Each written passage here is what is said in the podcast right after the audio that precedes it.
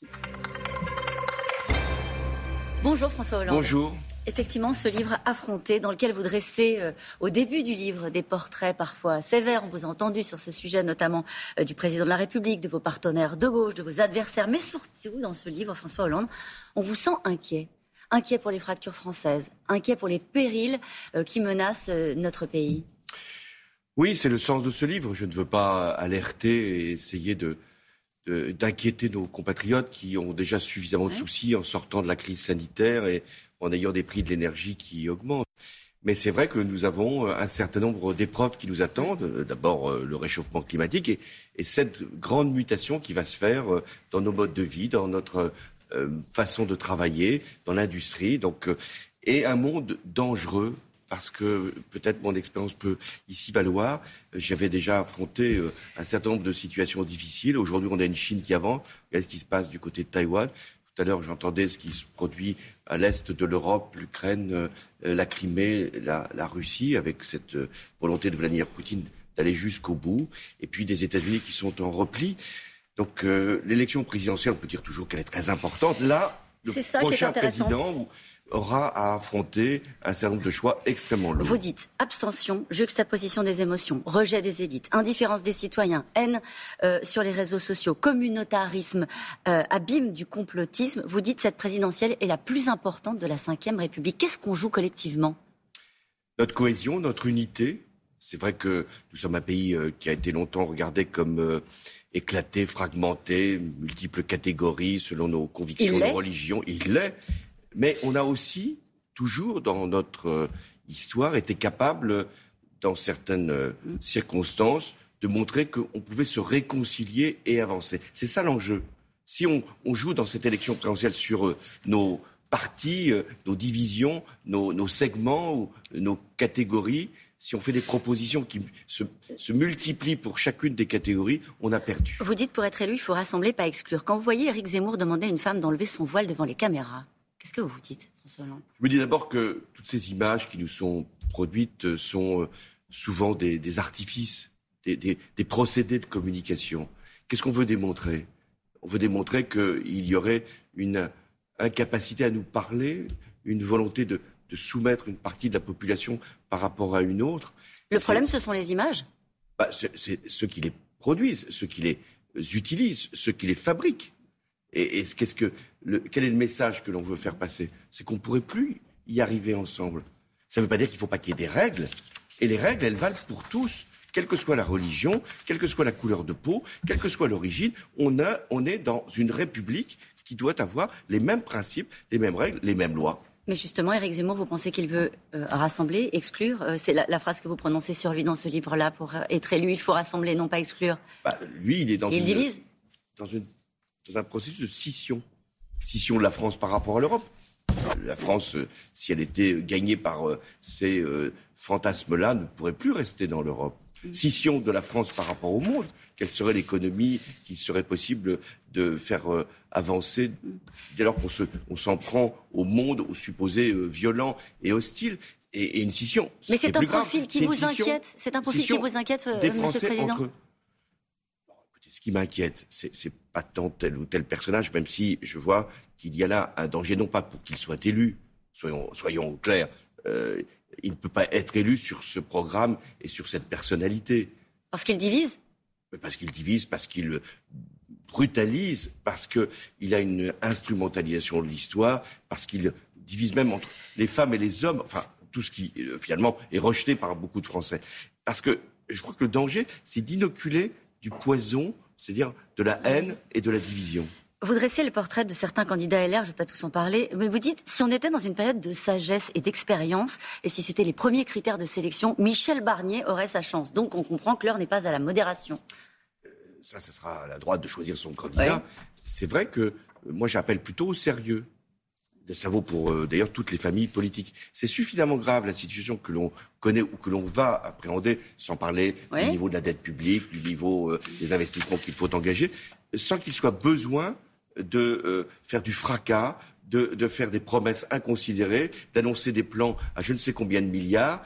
Et donc il y a le besoin dans la droite et dans la droite et dans la gauche française, d'avoir des personnalités qui soient sérieuses. Le sérieux. Vous faites des propositions, euh, François Hollande, dans ce livre, euh, et on se dit pourquoi fait-il des propositions? À qui cela va servir?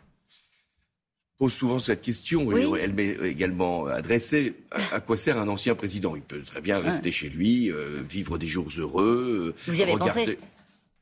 À partir d'un certain âge, on y pense toujours. Regarder le spectacle, parfois s'en réjouir, parfois le déplorer. Euh, il peut aussi euh, mener des vies professionnelles, ça arrive. Mais non, moi ce que j'ai voulu, c'est essayer d'utiliser ma position, mon expérience, pour faire des propositions pour mon pays, pas pour euh, des candidats pour mon pays. Et donc, euh, les, lecteurs pourront voir que sur la sécurité, sur l'immigration, sur la nation, sur euh, cette grande mutation, on n'est pas à court d'idées. Sur l'immigration, d'ailleurs, vous proposez un plafond de logements sociaux pour les villes qui en ont trop construit. Euh, est-ce que la gauche a été naïve sur ce sujet? Elle peine à reconnaître la réalité, c'est ce que vous écrivez? Oui, la gauche, et j'en prends ma part toujours, elle a pensé qu'il était possible de, d'imposer un niveau de logements sociaux dans toutes les communes de France. Et c'était bien. C'était bien qu'on puisse contraindre des communes qui ne voulaient pas construire de logements sociaux euh, de le faire. Mais on n'a pas vu que dans certaines communes, ben, il n'y avait que des logements sociaux, ou presque que des logements sociaux. Or, si on veut éviter le ghetto, il faut qu'il y ait des logements sociaux, mais aussi des logements euh, locatifs privés et des logements en accession à la propriété. Il y a des, il y a des établissements scolaires, j'en visite beaucoup, où ce ne sont que des groupes euh, euh, particulier qui se trouve là. Ce n'est pas toute la France qui est représentée. Et quand vous vivez avec des, semblables, euh, vous pensez que euh, finalement la France n'est pas diverse comme elle l'est aujourd'hui. C'est un thème qui est présent euh, dans le débat public, l'immigration. Il y a aussi le thème du pouvoir d'achat. Vous en avez parlé au, début euh, de l'émission, mais je voudrais attirer votre attention sur cette étude qui est publiée ce matin à la une du Figaro, menée sur 3200 personnes. C'est un échantillon assez vaste hein, par la Fondation pour l'innovation politique, la Fondapol. 37% des Français se disent à droite, plus 4 points par rapport à 2017. 56% pourraient voter pour un candidat issu de ce camp. La France est à droite, François Hollande Alors la France elle est plus compliquée que, ça. Ce serait tellement simple si elle n'était qu'à droite ou à gauche. Vous contestez ces chiffres? Non, non, non, pas du tout. Je dis, dans, chaque personne, il y a euh, une volonté d'ordre, d'autorité, de tranquillité, de sécurité. Enfin, on veut pouvoir euh, vivre sa vie sans être euh, agressé, contraint, menacé, sans avoir peur. Donc, la, première demande que chaque individu de droite ou de gauche exprime, c'est quand même d'être euh, dans une société ordonnée. Et puis, on a aussi, euh, vous avez remarqué notamment dans la crise sanitaire, et encore on le voit dans cette période où l'inflation repart, on a un besoin de justice sociale, on a un besoin de redistribution, de lutte contre les inégalités. On n'accepte pas, dans le même individu qui est pour l'ordre, il n'accepte pas l'inégalité. Et puis, il y a une troisième euh, aspiration, c'est la liberté. Et regardez sur les questions, par exemple, de société, sur le mariage pour tous, sur les questions de, mœurs, combien chacun d'entre nous, il peut y avoir des opinions différentes, eh bien, il aspire aussi à ce qu'on le laisse tranquille. Qu'est-ce que ça veut dire? Ça veut dire que la France, elle, doit conjuguer ces trois aspects. L'ordre, la liberté et euh, l'égalité de la justice sociale. Mais quand les Français majoritairement disent qu'ils sont prêts à voter pour un candidat de droite, qu'est-ce que ça veut dire? Ça veut dire que sur certains sujets, ils sont prêts à voter pour un candidat de droite s'il exprime cette position. D'ailleurs, euh, quand on regarde ce qui s'est passé avec des gouvernements de droite, c'est là où la sécurité a été forcément prioritaire. Il faut rappeler quand même des chiffres. C'est sous mon quinquennat qu'on a créé euh, 10 000 postes de policiers. C'est sous le quinquennat de mon prédécesseur qu'on en avait supprimé 10 000. Donc vous voyez que souvent, il y a, des euh, fantasmes aussi sur les politiques de droite ou de gauche. Vous dites qu'il faut un récit. Pour être élu, il faut écrire un récit national. Quel est le récit d'Anne Hidalgo?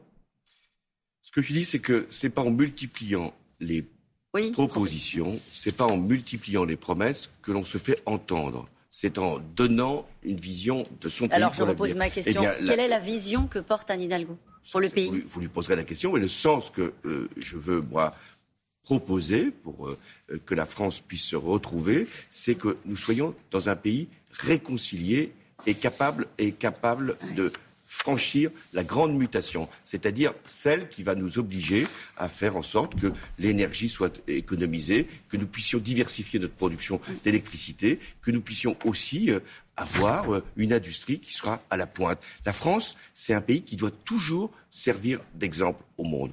Une France unie, réconciliée. Vous dites Emmanuel Macron, euh, au fond, il a divisé le pays, brutal, insensible, il a fracturé la France. Est-ce que Je vais vous poser la question très directement. Est-ce que vous souhaitez la défaite d'Emmanuel Macron dans la prochaine présidentielle non, Il ne faut jamais souhaiter la défaite, qui que ce soit d'ailleurs. Il faut souhaiter la victoire. Il ne faut jamais essayer de voter contre. Et c'est ce que les Français me disent. On ne veut plus voter contre. On en a assez de, repousser euh, celui qui nous fait peur ou celle qui nous fait peur. On a envie d'adhérer à un projet. Et s'il y a un niveau d'abstention aussi grand, et c'est dans le livre, je, je l'indique, peut-être la candidate surprise de cette élection, c'est l'abstention. Si on n'y va plus, si on veut plus y croire, c'est bien qu'il y a un problème qui n'est pas simplement d'exaspération, c'est un problème d'offre politique. Il faut proposer un projet global aux Français. Mais quand même, vous dites c'est un moment historique, vous décrivez les périls, vous dites qu'il faut un homme d'expérience, vous faites des propositions et vous n'y allez pas. Ben, moi, j'ai déjà été président, il faut laisser la place euh, à d'autres, mais je suis là, euh, euh, toujours présent et toujours aussi engagé que je l'ai été, et on l'a vu même à 20 ans. Merci beaucoup, François Hollande, c'est à vous, Thomas.